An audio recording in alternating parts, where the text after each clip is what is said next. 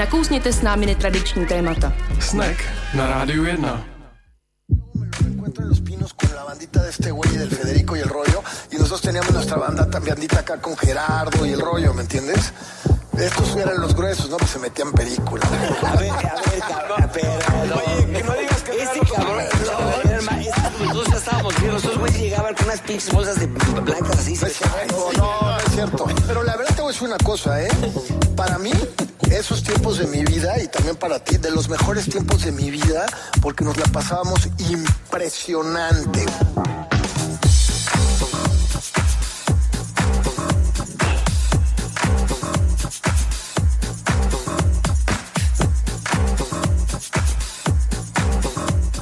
Pěkný podvečer po 6. hodině na rádiu 1 i v těchto krásných vedrech začíná pořád snek. Je 24.7. Svátek má Kristýna. Kristýna nám přejeme všechno nejlepší a se mnou ve studiu je Anička. Ahoj. Ahoj. Zítra má svátek Jakub. A potom Anička. a potom Anička, k tomu jsem se chtěl dostat. Takže takhle ti rovnou na úvod, Těším Aničko. se na to celý rok. S předstihem přeji všechno nejlepší. Děkuji, děkuji moc. No. Těším Min- se. Minulý týden jsme oba měli dovolenou, tak se vám Mhm. omlouváme. Díl byl opět ze záznamu, ale to už by mělo být eh, pro toto léto naposledy, slibujeme. Už jsme se vydovolenkovali oba. Jestli pak uhádnete, kde byl Tomáš na dovolený, No to já teda sám nevím, kde by mohl být. Samozřejmě ve Švédsku, stejně jako každou dovolenou jinou. Uh, po koliká jsi tam byl, jestli Ježíš, to dokážeš spočítat? no to vůbec nevím. Odhadem, odhadem. Tak- V řádu, Po 20. zatím- možná. Já nevím. Asi. Asi jo. čekala i klidně víc, ale i taky to No to já nevím, to já Já byla v Krkonoších, takže taky bezvadný. Krás... Ne, opravdu, tak to znělo jako, že taková ironie, nebo že se snad směju Krkonoším ve srovnání se Švédskem, ale není to pravda, bylo to skvělý, byla jsem tam po dlouhý době a bylo to moc fajn. Tak já jsem tady minule promoval Beskydy, když ty jsi zase byla na Malorce, takže my tady kompenzujeme našima dovolenejma. Takže teď to zní, kdyby jsme opravdu nedělali nic jiného, než si loncali po dovolenkách, což ale opravdu není pravda. Ne? Naopak. Můj sen. Dobře, no není. Eh, Dneska budeme taky mluvit o neúplně dovolené, ale o exotické dálce, Hmm. jedné konkrétní. Možná se i zeptáme, jestli je opravdu ještě exotika, nebo, nebo je to něco jiného. Co ještě naznačit, nebo co říct. No, já mám takovou příhodu, která by mě určitě teda uh, zajímala. Uh, asi poprvé v životě v, nebudu do éteru v tenhle moment mluvit pozitivně o Švédsku, ale teď se tam opravdu hrozný, jo, když tak se zacpěte uši, vy, co to ne, nedáte. Ale co mě jako zaujalo, když jsme teď cestovali, tak opravdu na spoustě místech jsme se vlastně nesetkávali s lidma, protože je nahradili automaty. Když jsme si půjčovali auto, tak uh, žádný okýnko s nějakou milou paní, ale prostě mm, automat, který vypadá jak hrací automat, kde se všechno doťukává do obrazovky a vypadnou klíčky, to samý vracení, když jdete do supermarketu, nikdo tam není, jenom prostě si sám skenujete zboží, zase to minete. Dokonce i v trafice, v tabáku jsme nikoho nepotkali a, a byl tam automat na placení, to samý pak u jízdenky na vlak. A mně to vlastně přišlo, jako, že tohle úplně není ta budoucnost, teda, která by se mi líbila a vlastně by mě zajímalo, jestli tady ten pokrok, jestli se tomu dá říkat pokrok a tady ty technologické vymoženosti nějakým způsobem vlastně ovlivňují nás, jak žijeme a i třeba tu budoucnost a tohle by mě konkrétně zajímalo u té země, o který si dneska budeme povídat. Tak takovýhle oslý megamost nahodím na to, co nás bude za chvíli čekat. Tak schválně, jestli někdo uhodne jen tak, o které zemi se budeme bavit, pokud eh, neuhodnete a moc by vás to zajímalo, nevydržíte po písničce, tak nápověda, respektive prozrazení otázky na našem Facebooku. A za chvilku si představíme našeho hosta a dnešní téma. Nápověda není to Norsko. A teď teda uh, ty stránky, které zmiňovala Anička, facebook.com lomeno snack919, tam se můžete ptát, anebo můžete se ptát i přes telefonní číslo na 2 24 25 25 24. Rádi vaše dotazy položíme uh, a promícháme tím uh, tady ten pestrý hot mix, uh, který tady zažíváme ve studiu. A teď už si jdeme hrát a za chvíli jsme zpátky. Se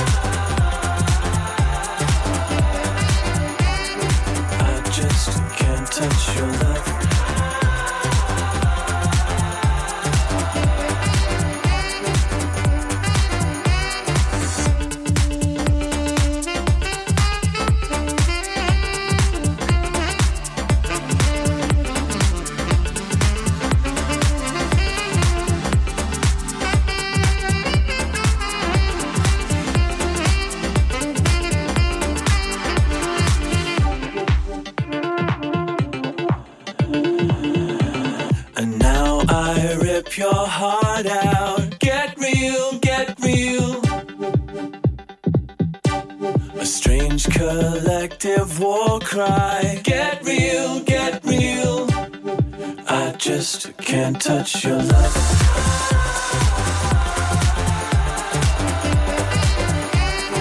I just can't touch your love.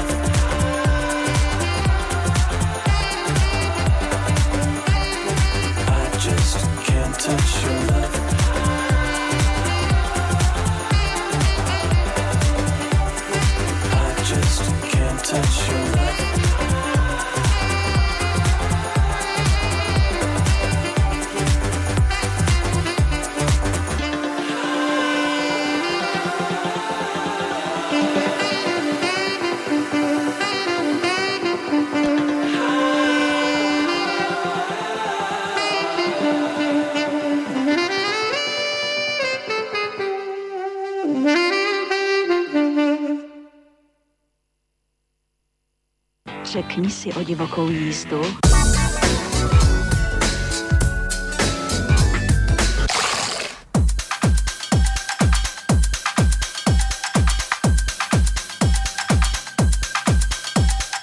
Na rádiu 1 posloucháte pořád Snack. Eh, Tomáš, Anička, to už víte. A kdo je naším hostem? Vít uh, Vojta z Institutu pro současnou Čínu Sinoskop. Dobrý den. Dobrý den. Dobrý den.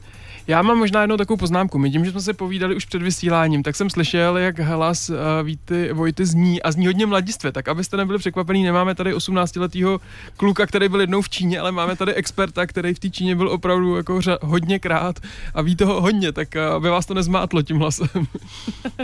Eh, Je to důvod, proč se založil Sinoskop, že vám přišlo, že už jste na to dostatečně starý a budete tam hodněkrát? No, jak říká... Já jsem neřekl starý, já jsem řekl jenom, že byl více- pardon, tak teď jsem já to proflákla, ale nejste ani starý, jsem Ježíš Maria, jsem na to ageismus, já se ano, dost starý. Eh, Ten, ten zájem založit Synoskop v podstatě byl také o tom přinášet věcné informace a trošičku hovořit věcně a bez, bez emocí, bez eh, první signální soustavy, spíš, spíš přemýšlet a komunikovat a sdělovat eh, věci, jak jsou, protože do, do Číny jezdí spousta lidí a vidí, že ten mediální obraz ne vždycky postihuje to podstatné a zbytečně se necháme strhávat různou záští a tím, že se nám nelíbí, jak některé věci fungují. A to je strašně zajímavá motivace, že mohl jste klidně psát nějaký hezký blogísek s fotkama o tom, jak cestujete po Číně a kde to je hezký, ale to je tohle vlastně, co vy jste se rozhodl uh, dát dokupy, je daleko sofistikovanější a vyžaduje to mnohem víc energie. Co, co byl opravdu ten impuls, že jste se do toho pustil takhle pořádně po hlavě? Tak já už jsem v minulosti trošku psal, eh, mám nějaké články, publikace, blogy a vlastně jsem se potkal i s médií, ale ty otázky byly většinou kusé a let, kdy to bylo tak, že jsem jenom tvořil kaleidoskop něčeho, co už bylo připraveno, tak eh, tím spíš uh, jsem měl zájem postavit uh, něco maličko nosnějšího. A um, snad uh, i ta, ta diskuze, která byla tak podivně polarizovaná a tím, jak se pohybují v prostředí mezi Čínou a Českou republikou, tak mě to zasahovalo v podstatě od zhora až dolů. Tedy. A z toho důvodu uh, vznikla ta myšlenka Eh, se tomu věnovat. Řada mých přátelů dlouhodobě to podporovala, hlavně lidé, kteří něco dělají s Čínou, z biznesu, z výzkumu, kteří tam pracují a podobně, tak eh, vždycky tomu byli nakloněni, takže jsme se do toho pustili. Hmm. Já ještě, jestli tím Aničko jednou no, toho můžu skočit, ještě by mě se chtěl zastavit u studia. Uh, sám jako student oboru švédština vím, jaké jsou názory okolí na to, když někdo studuje takhle perspektivní obor, uh, skoro jako ekonomka, tak co si o lidi o švédštinářích myslí. Jak je to uh, s tím, když se rozhodne člověk být synologem? Jak ho vnímají okolí, jaký jsou studenti, kteří s vámi studovali, co si o vás všichni mysleli, jak vypadalo studium? No tak to bylo zvláštní v těch 80. letech, když jsem začínal studovat, tak se ty ročníky otvíraly vlastně na poslední chvíli. Ten, ten náš byl úplně na poslední chvíli, takže mý spolužáci původně šli na jiné obory. A, a pak se to tak nějak přes léto svolalo dohromady a všichni, já jsem dostup, přestupoval vlastně historie na, na synologii, když jsem zjistil, že je otevřená až v Albeři na soustředění vlastně Univerzity Karlovy a ale předtím, takže ta, ty motivace byly nejrůznější a hodně, hodně lidí jsou, jsou právě takový individualisté, kteří rádi čtou, kteří tak trošičku už v té Číně putovali ještě než tam uh, dorazili na první studijní pobyt. Takže se mezi synology dá potkat spousta eh, různých uh, zajímavých osobností, někdy velice hraničních. Takže Čínu jste prvně navštívil v jakém, v jakém roce? V roce 89, teď to bude v srpnu 30 let. 30 let. Co bylo první, co vás eh, napadlo jakoby zpětně o Česku, když jste tam byl v Číně?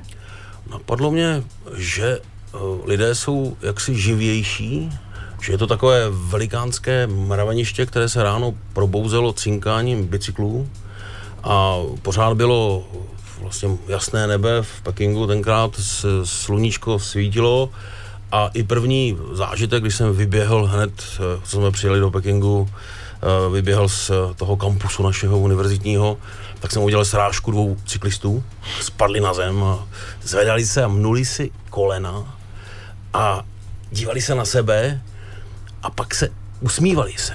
Neřekli nic, sedli na kola a jeli pryč. A já jsem říkal, no to jsou ale skvělí lidé, to je fantastické.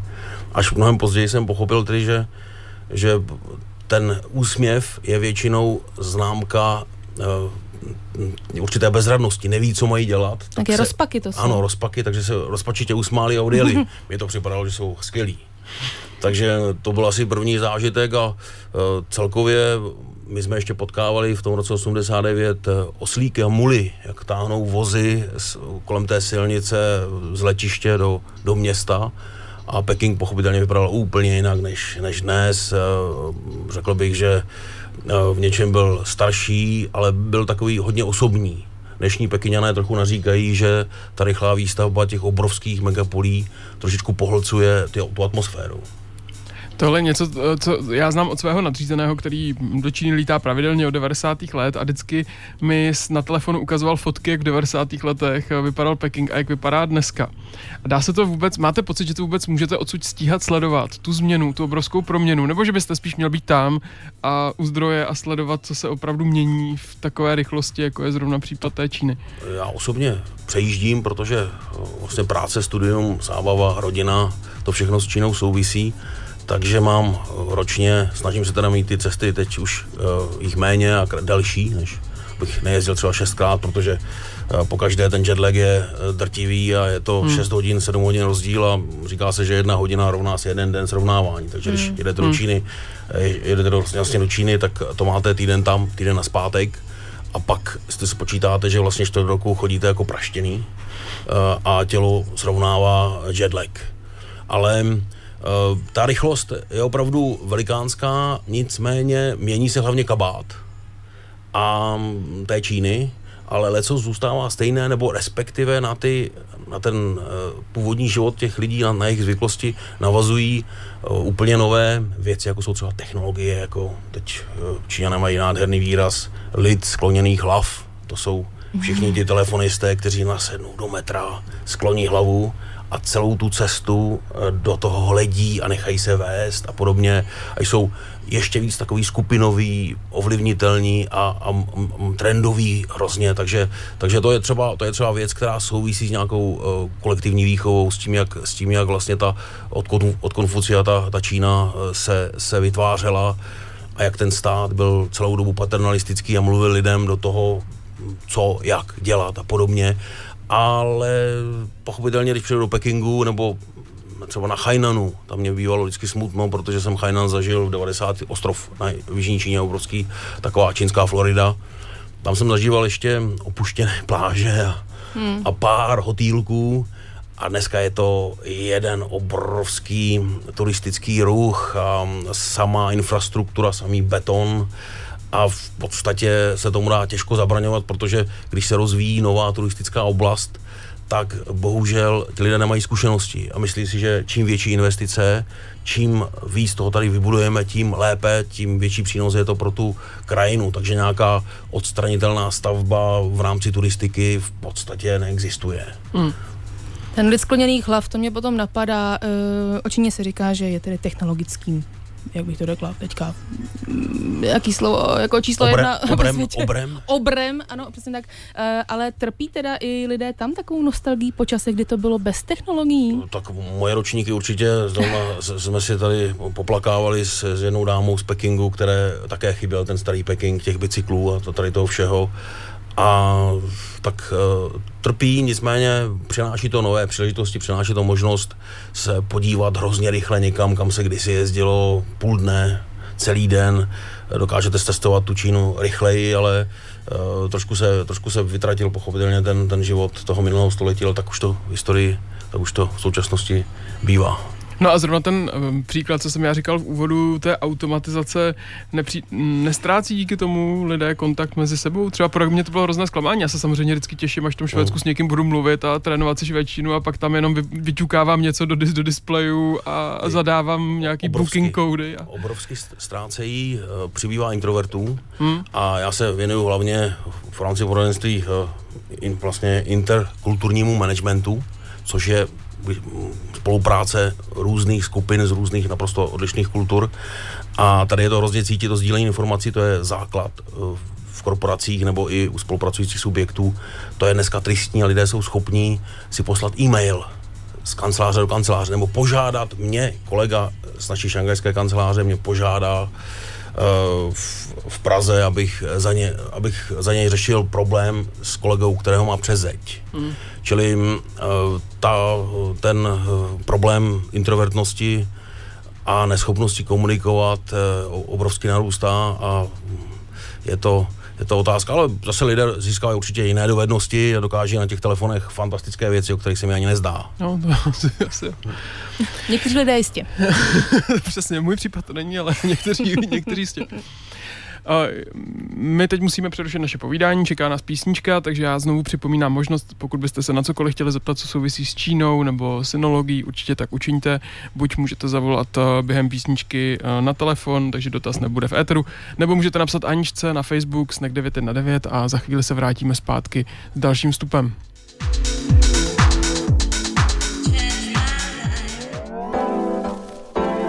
Louis LaRoche and your man Future. Take it back one time for your mind. I used to have the light up sneaks, hat to the back, missing two front teeth. Power Ranger wallet in my back was jeans. Totally crossed out if you know what I mean. Yeah, you know what I'm saying. Sister Act soundtrack in my headset. The sequel, of course, cause I was a classic. I be pissed with my cassette tapes on road. Plus, I had to talk boy from the movie Home Alone. Macaulay Culkin with the flossing. True story. Had swag for light years. Toy Story. Reminisce on fun adventures with my action figures. My imagination is vivid as a motion picture. On the sidewalk, trying to moonwalk. Love Tupac and that real hip hop. When Pluto was still a planet and Bill Clinton was president. Who would have thought one day Hillary might be running in? 80s baby, 90s raised me, 90s raised me. This one takes me back, back, back. Nostalgia, nostalgia. Memory lane is never fading, never fading. A 90s throwback,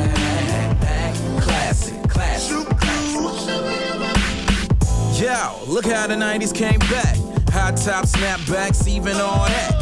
Still trying to be Fresh Prince Will Smith, but I'm a smart guy. I was more like Carlton. Speaking of smart guy, shout out to Sister Sister, had me crushing long. No wonder Roger never went home. I used to call my crushes on the house phone. Put your number in my trapper, keep it hit you after four.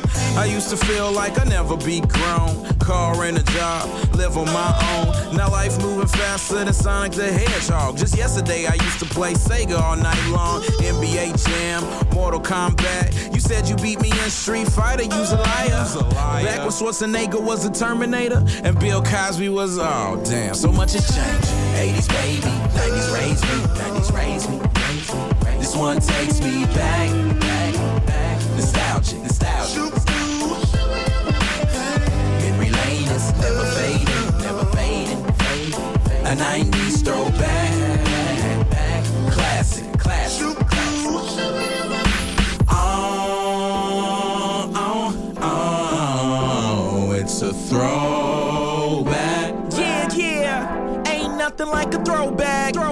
scrub is a guy that thinks he's fly and is also known as the 90s.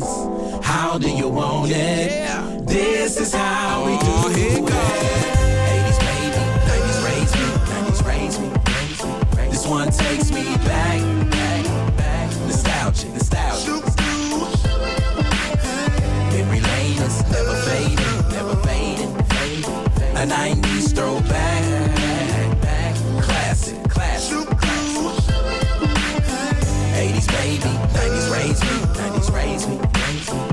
one takes me back, back, back. Nostalgia, nostalgia.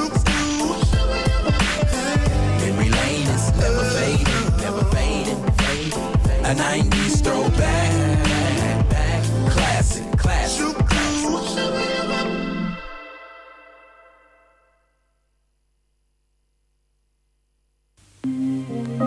Zavolej mi do klubu. Vzrušuje mě, když slyším tvůj hlas.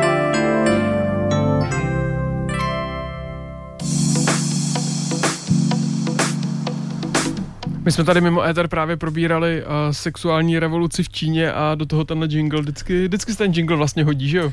Jo, ještě se nestalo, že by se nehodil, to je pravda, no. Prostě pasuje. Uh, povídáme si s Vítem Vojtou ze Synoskopu. Ještě jednou dobrý den. Dobrý den.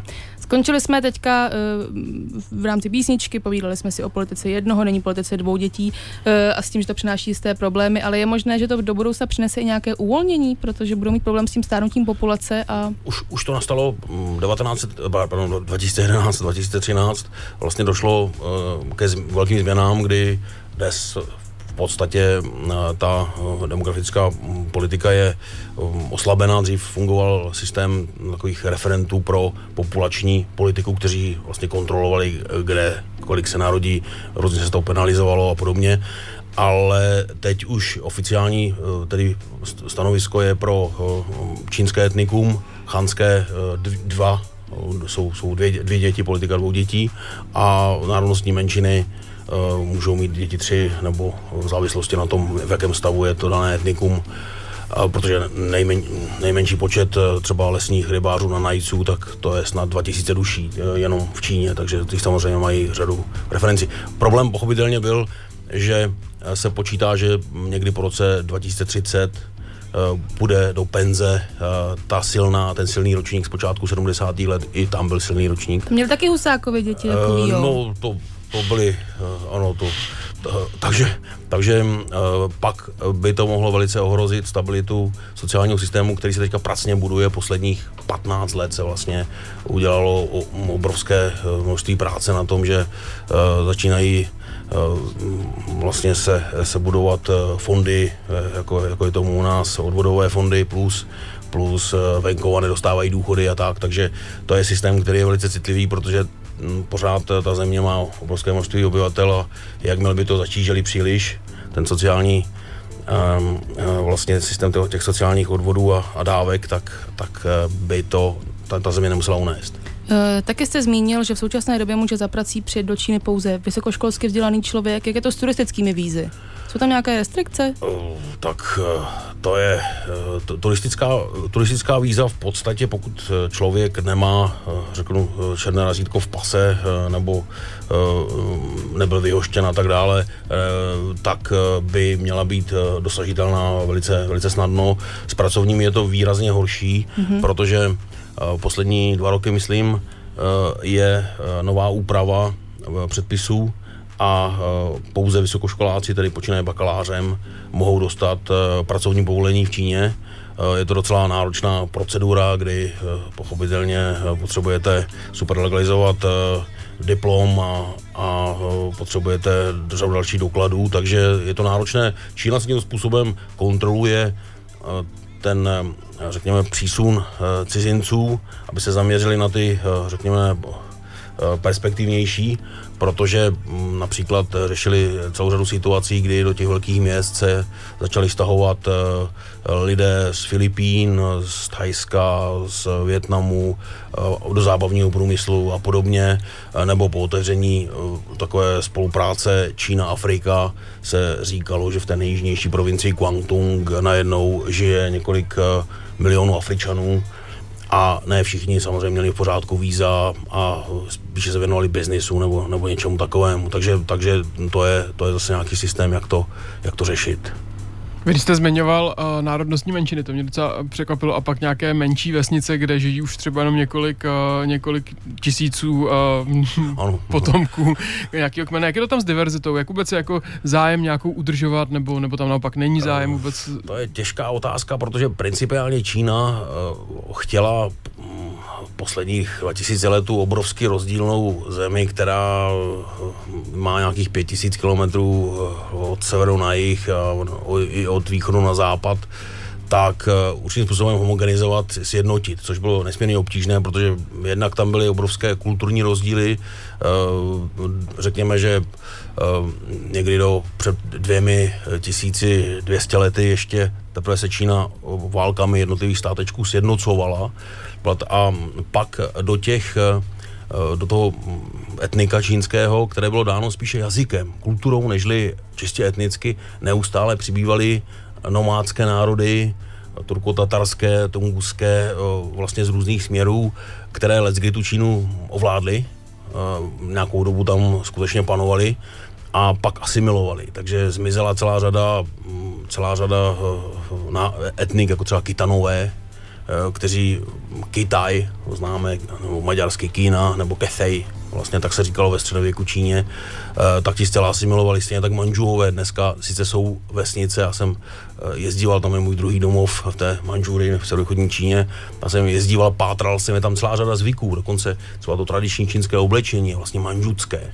Ale Manžuové v podstatě tím, jak vládli Číně, jak ta nobilita se rozjela po různých e, městech a provinciích, tak tím snadněji potom asimilovali čínštinu, začali studovat. Eh, jeden z manžuckých císařů byl zakladatelem jednoho z nejslavnějších slovníků, e, Kangxi, a e, tak, tak v podstatě přešli e, na, na čínštinu a dnes je odlišíte etnicky a samozřejmě podle matričního záznamu, ale žijí, chovají se e, vel, velmi stejně. Čína neustále řeší územní, územní celistvost a neustále řeší v podstatě obavu ze separatistických tendencí na, na západě a, a na jihovýchodě a různě. Takže Eh, takže eh, to je velké téma. Vědci samozřejmě tu diverzitu nějakým způsobem ošetřují, udržují. Eh, stát má spíš zájem, aby, to, aby se ten, ten, ta země více propojila. Asi takto. Mm-hmm. Jaký to má vliv pak na kulturu, když se takhle homogenizuje? No tak pochopitelně je nějaká masová, je nějaká masová popová kultura, prostě Kantiléna, Karel Gott, vlastně něco, něco takového, ale pak je celá řada, hm, řekl bych, komunit a, a vrstev, samozřejmě v kultuře, v kultuře eh, zvláště, řekněme, v těch posledních 10-15 letech je, je vidět eh, určitá snaha to trošku ohlídat, aby tady nebyly nějaké dekadentní vlivy a, a podobně ať už, ať už eh, po stránce, řekněme, té sexuální revoluce nebo, nebo hlavně politické, nedej bože, a, a tak. Takže to je, to je samozřejmě nepříjemné, že, že se tímto způsobem ta kultura určitým způsobem sítuje, kontroluje, omezuje, vymezuje, ale uh, kultura si vždycky najde cestu. Eh, když budu citovat z webu eh, Synoskop, eh, tak obrovskou zemi patřící navíc mezi civilizační kolébky s bohatou kulturní historií zkrátka nelze odepsat jako bohapustou komunistickou diktaturu, ani si ji vybájit jako nejosvícenější národ. Náš projekt je určen každému, kdo má skutečný zájem získat k Číně relevantní informace a dovednosti. Bude to ještě dlouhý boj? Je to tady velmi opravdu takhle polarizované, je to ta hodně, debata? Je to hodně polarizované, mě překvapily uh, uh, negace, naučil jsem se slovo Eh, český výraz hejtovat. No, no, no. To jsem do té doby neznal, protože jsem samozřejmě no, na Facebooku nebyl. Jedna z průkopnic tohohle slova, ale... Ano, ano až, až, až, mi to, až, až jsem potom zjistil, že lidé čtou jenom titulky, eh, no, vlastně to, no. zbytek většinou ne, eh, o věci většinou mnoho neví, ale okamžitě přijdou emoce, okamžitě přijde zášť, která pochopitelně zatemňuje nějaké myšlení a bohužel to bývá i u, lidé, u lidí, kteří jsou vzdělaní nebo se dokonce věnují oboru, že ta zášť to vlastně zatemňuje a takže ten boj, já jsem si to naplánoval, že bych to měl vydržet eh, tak rok až dva a pak se uvidí. Uh-huh. A eh, co máte všechno v plánu? Jaké prostředky bude Institut pro současnou Čínu no, používat? Teď eh, v podstatě prostředky, které, které tak nějak děláme, co jsme, co jsme tam a já jsem vlastně, když jsem zjistil, jak akademický styl je strašně tvrdý, eh, jak tam neplatí mnoho pravidel jasných, platí tam hodně nejasných pravidel a podobně, tak jsem se už na začátku 90. let rozhodl spíš eh, se věnovat eh, vlastní činnosti, ať už to bylo publikační činnost a tak dále. Takže mám zase zkušenost, řekněme, z biznisu a teď, co chystáme, je například ekonomická synergie. Vlastně, aby české subjekty ve vědě a výzkumu a v aktivní v ekonomice, v hospodářství, které s Čínou chtějí spolupracovat v, jaký, v jakékoliv oblasti, aby si předávali dovednosti, předávali si, si dobrou praxi, zkušenosti a aby uh, to zasáhlo Eh, vlastně víc, eh, víc, řekněme, eh, našich českých subjektů, které mají s Čínou, s Čínou různé zkušenosti, někdy, někdy prostě to prohrají v čase, někdy, někdy jim čínští partneři neodpovídají, neví proč a tak dále. Takže to je, to je nějaká, řekněme, přednášková činnost nebo besedy, kulatý stůl hmm. debatní, který by se věnoval tady té synergii a jak na to, vlastně to sdílení těch dovedností Eh, a dobré praxe, kterou, kterou s Číny nebo s Čínou eh, máme. Protože konec konců eh, dneska jsme uveřejnili článek o tom, jak třeba technologická agentura organizovala hezký seminář, protože věda výzkum by nám měla otevřít další oblasti. Česká republika se orientuje velice silně na automobilový průmysl, a velice silně na export do Evropské unie, respektive do Německa.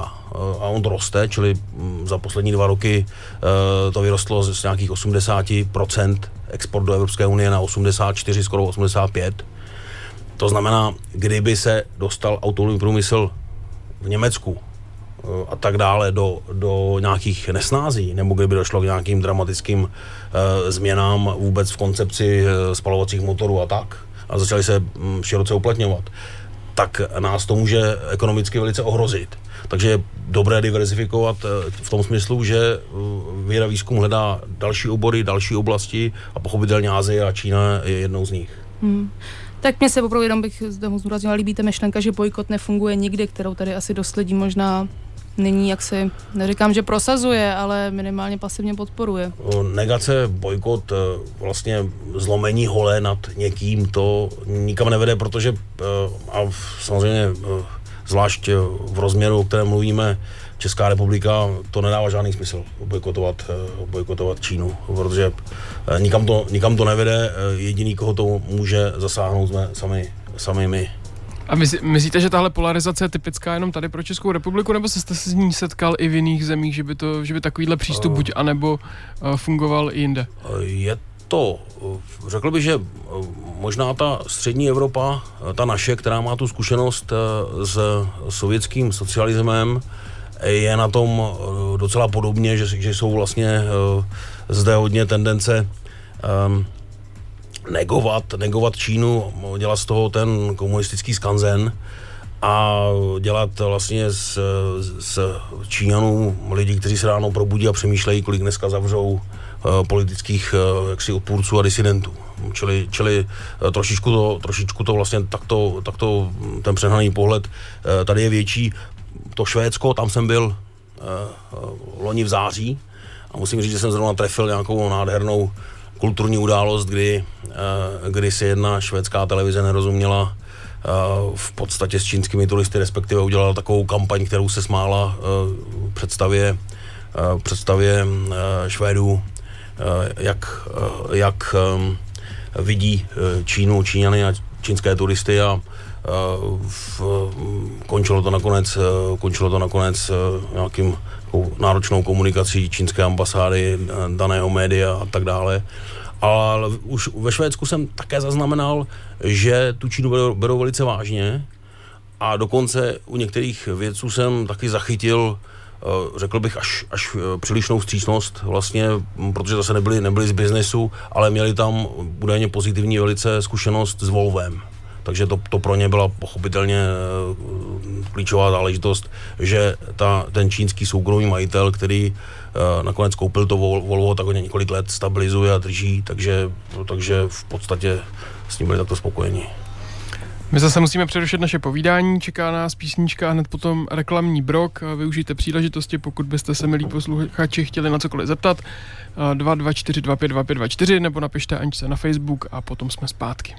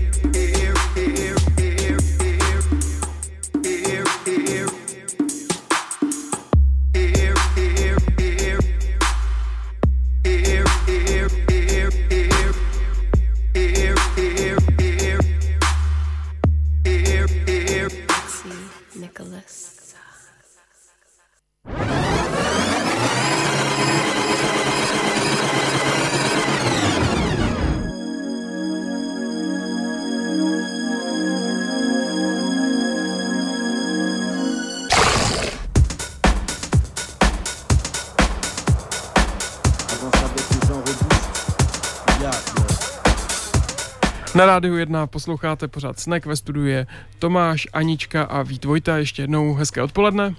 Hezké odpoledne. Vít Vojta, který je synolog, etnolog a právník, to znamená docela hodně vysoký škol. No, Aničko, sebou. to byla výborná analýza. Eh, ano, děkuji za to. Já jsem dlouho jsem to analyzovala. Eh, chtěla bych se zeptat, eh, j- mě by zajímalo, když jsme u těch vysokých škol, pozor, teďka oslý můstek bezvadný, jaký je zájem o bohemistiku, jaká je úroveň bohemistiky v Číně? No, ten Že vaše žena tuším studovala bohemistiku. Ano, studoval bo- bohemistiku a uh, pak tady přijela tady na Karlovu univerzitu. Ten zájem roste, přibývá dokonce i míst, kde se čeština učí, ať už tedy na, uh, na vysoké škole, nebo jsou to možná i nějaké jiné vzdělávací systémy, takže kromě Pekingu, Šanghaje jsem slyšel ještě o Chengtu a vlastně, že, že, těch, eh, že těch míst eh, přibývá. Dokonce jsem jako se soudní tlumočník ověřoval různým hrozně zajímavým lidem, jako je ekonom nebo, nebo botanik, jejich dokumenty právě pro povolání, tedy lektora pro stu, studenty češtiny. Ještě, ještě vlastně uh, to byl Xi'an, ano, v Xi'anu taky snad budou studovat češtinu, čili uh, těch destinací přibývá a je to, je to, je to dobře.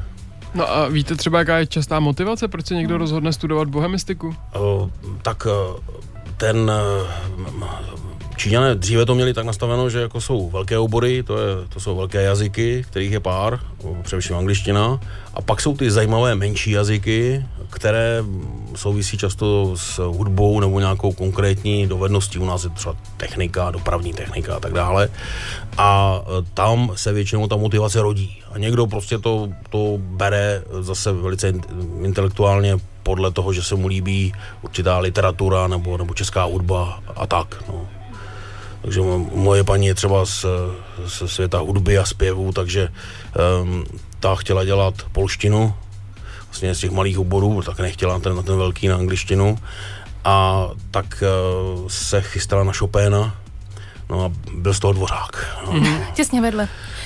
Eh, Je Česká republika v nějakým větším povědomí v Číně? Ví eh, běžný Číňan, kde je Praha a tak dále, nebo je to otázka nějakých jakoby vyšší střídy, střední třídy třeba?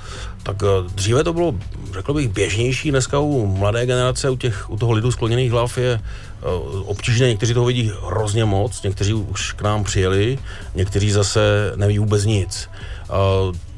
Praha je značka sama o sobě, takže ta je vždycky silnější značkou než Česká republika. Hmm. A mm, dříve tam byla ta vazba na eh, průmysl, na, řekněme třeba i na ten slavný český lehký kulomet, eh, který vystupuje ve spoustě čínských eh, filmů a seriálů.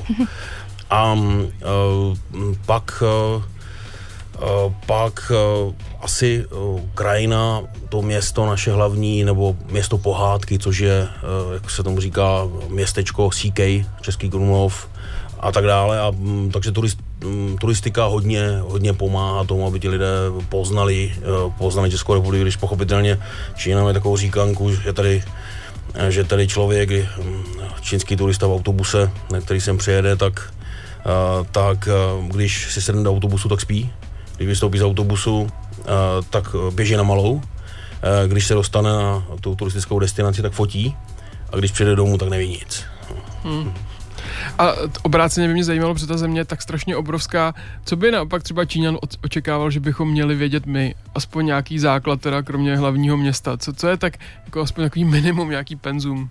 tak měli bychom třeba vědět, že u jídla se mluví, no, že se komunikuje. Měli bychom vědět, že pohostinnost, eh, vlastně doba oběda, doba, doba večeře je posvátná prostě toho hosta musíte pohostit. Eh, Měli bychom Číně vědět, eh, že je velká a má mnoho nesnází a že v podstatě eh, překonává feudalismus ještě, ještě dneska si myslím. A že to spojování té země, která je hrozně jiná, eh, je, je poměrně náročné a eh, pochopitelně eh, v- čínské tradici je samozřejmě snaha, snaha tu zemi nenechat se rozsypat a, a držet ji pohromadě. Takže, takže asi ten základní přístup, abychom byli spíš cícní a, a v- trošku se snažili je pochopit asi. Když jste zmiňoval kulturu, tak eh, mě napadá, pokud by si někdo chtěl přečíst něco beletristického, ne přímo, uh, samozřejmě vaše stránky doporučujem taky, ale něco, co prostě odlehčeného, mě teď v tuhle chvíli napadá akorát Denemarková, hodiny z olova. Uh, A co dal... Orloje. Ne? Ne? Solova? Ne, ne, to je co jiný, to Orloj, sorry. Uh, pardon. Orloj, to je... Orloj to je v Praze, ano. A co dalšího případně je takového, co byste doporučil, pokud bych se chtěl opravdu dozvědět něco víc a měl ten zájem proniknout? No tak uh, tady byla generace kolem uh, profesora Průžka, hmm. která vydávala Sestra moje Čína, takové ty kultovní knihy, eh, které vycházely v- před v polovině 20. století, 50. letech a, a tak. Pak se překládala čínská moderní literatura, ale je celá řada překladů. Uh, vlastně o Číně se dozvědět něco dneska není těžké, když zabrousíte na, na web, uh, nejenom v češtině, ale třeba v dalších jazycích. Ale teď třeba uh, vychází taková, v edici Verzone vychází pěkná knížka Lu Xun, to byl zakladatel čínské moderní literatury a ten napsal uh, fantastický uh, bláznů deník nebo, nebo vřavu, tak tam se dá něco pochopit z toho, jak, jak se ta Čína probouzela z feudalismu hmm. v někdy ve 20. letech uh, 20. století. Ale samozřejmě, jak říkají Číňané, nejlepší je tam se zajít podívat, protože lepší je jednou vidět, než stokrát slyšet. Uh, ostatně to je teda nebeletristická, říkáme to dobře, vaše knížka, která pojednává mimo jiné o všech těchto zvyklostech a pravidlech, které i přes tu pohostinnost mám pocit, že jich je docela jako velká řada. Poznal jste Číňany jako tolerantní? Eh, Číňané jsou tolerantní do určité míry, pochopitelně oni mají jeden druh, eh, to, co, co mají všechny velké národy a civilizace, určitou eh, kulturní ignoranci. Oni jsou tolerantní ve smyslu, vy jste naši hosti, eh, budeme se o vás skvěle starat, eh, vyslechneme si něco o vaší kultuře, ale eh, pak velmi často postupují podle vlastních schémat a berou, chápají to také podle, podle svých schémat a trvá to dlouho, než, než pochopí, že věci třeba fungují jinak. Eh, Takže jsou tolerantní určitě na hosty, jsou, ale, ale myslím si, že třeba, eh, kdybychom to postavili dneska do zahraniční politiky, tak, tak jim chybí nějaká hravost, chybí jim, chybí jim schopnost eh, víc diskutovat, víc věcí otvírat, schopnost těch našich českých happeningů, kdy se dělá legrace v politice, v biznisu, v podstatě úplně ze všeho. Takže takové to odlehčení takže z toho, z toho pohledu je tam, je tam nějaký, řekněme, nějaké napětí, nějaký, nějaká obava, abychom neudělali chybu, autocenzura, alibismus a lidé se chovají zbytečně, eh, zbytečně jaksi, jaksi striktně. A, mm, takže, takže mísí se, mísí se obojí. Hmm. Myslím si, že když samozřejmě máte čínské přátele, tak uh, přijedou sem, tak uh, velice nasávají to prostředí a, a baví je spousta, spousta věcí. Jinak to mají úředníci, protože zase v azijských, čínských, eh, japonských firmách všude je na úřadech přísná hierarchie jednička, dvojka, trojka, čtyřka, pětka, šest, to je úplně jasné, kdo je kdo.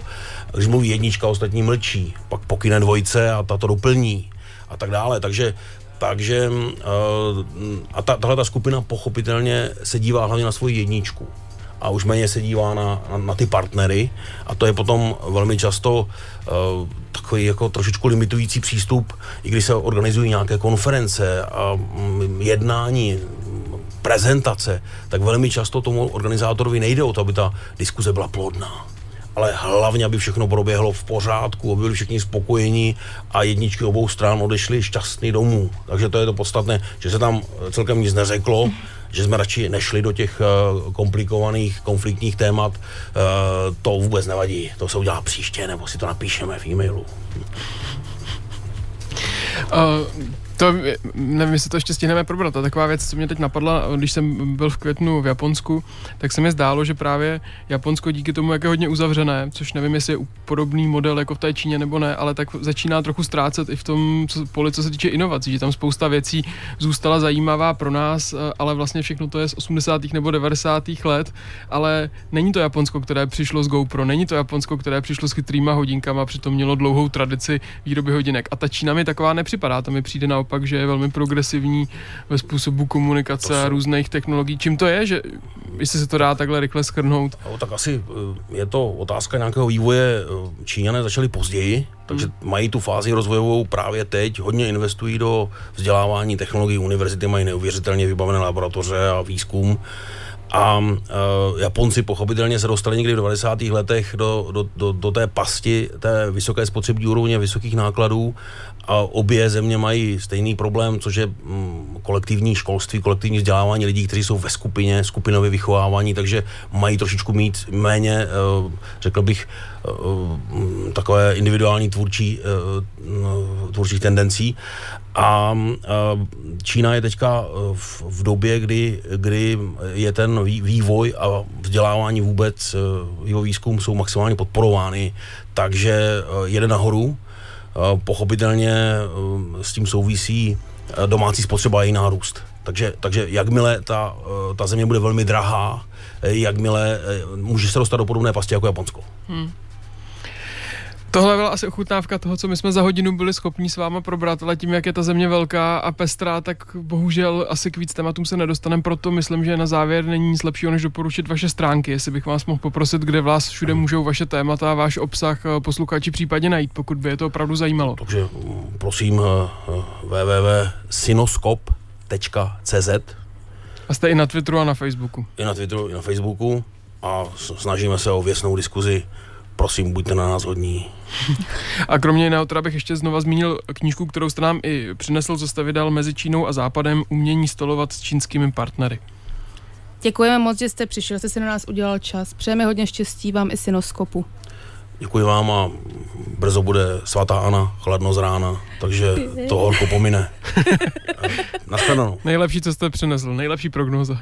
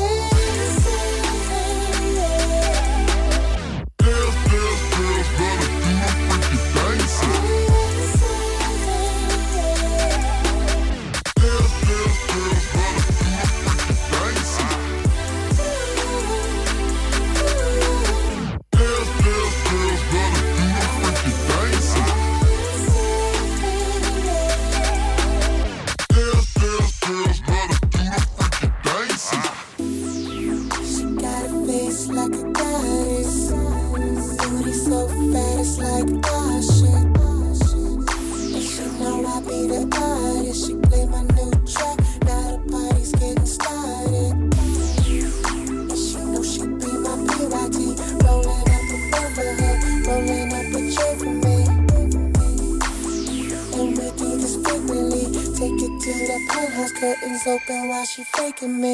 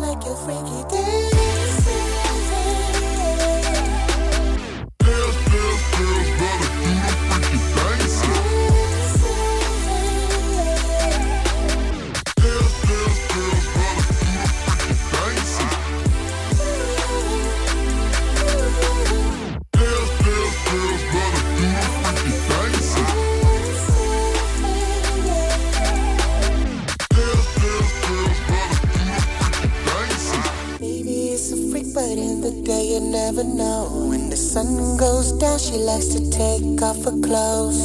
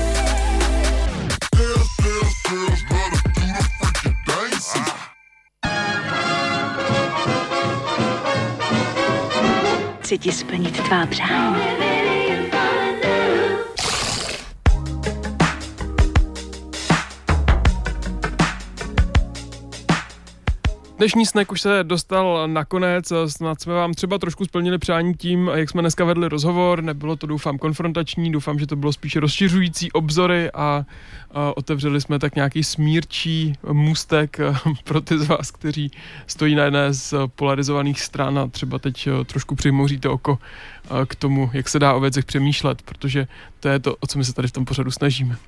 Já za sebe rozhodně budu hledat nějakou střednější cestu k Číně než do posud. No, já se o to taky budu snažit. A uh, my jsme si hráli před chvilkou písničku Freaky Dancing, já jsem ti chtěl zahrát uh, Summer Jam, ale bohužel jsem nenašel žádný vhodný zajímavý remix, který bych si tady mohl dovolit pustit. Tak třeba možná by i posluchači... Starý prostý radio edit uh, Summer Jam od Underdog Project, jak on byl málo, nebo... No, právě jsem si nebyl jistý, jestli by posluchači našli tu střední cestu k té písničce a přehmouřili oko nebo ucho, kdybych to tady pustil, ale slibuju, asi třeba budeme to se... posluchače učit větší toleranci k takovým Právě chci říct, slibuju, že třeba i já se beru odvahu a jednou to tady zazní. Bych se asi rozbrečela. Možná dobře, že se to nepovedlo tentokrát. Co bude příští týden? Příští týden bude další téma, na které se moc těšíme a hosta, kterého jsme také dlouho přemlouvali, časově spíš, aby to vyšlo a potkali jsme se tu medici na ulici projekt, ve kterém studenti medicíny ošetřují bezdomovce, mimo jiné, kteří by si normální lékařskou péči nemohli nebo nechtěli dovolit. Tak nás poslouchejte zase příště a kdykoliv nás najdete na stránce mixcloud.com lomeno snack 919. Bude tam i dnešní díl. A Brzo. příště zase od 6 ve středu. Ahoj. Ahoj.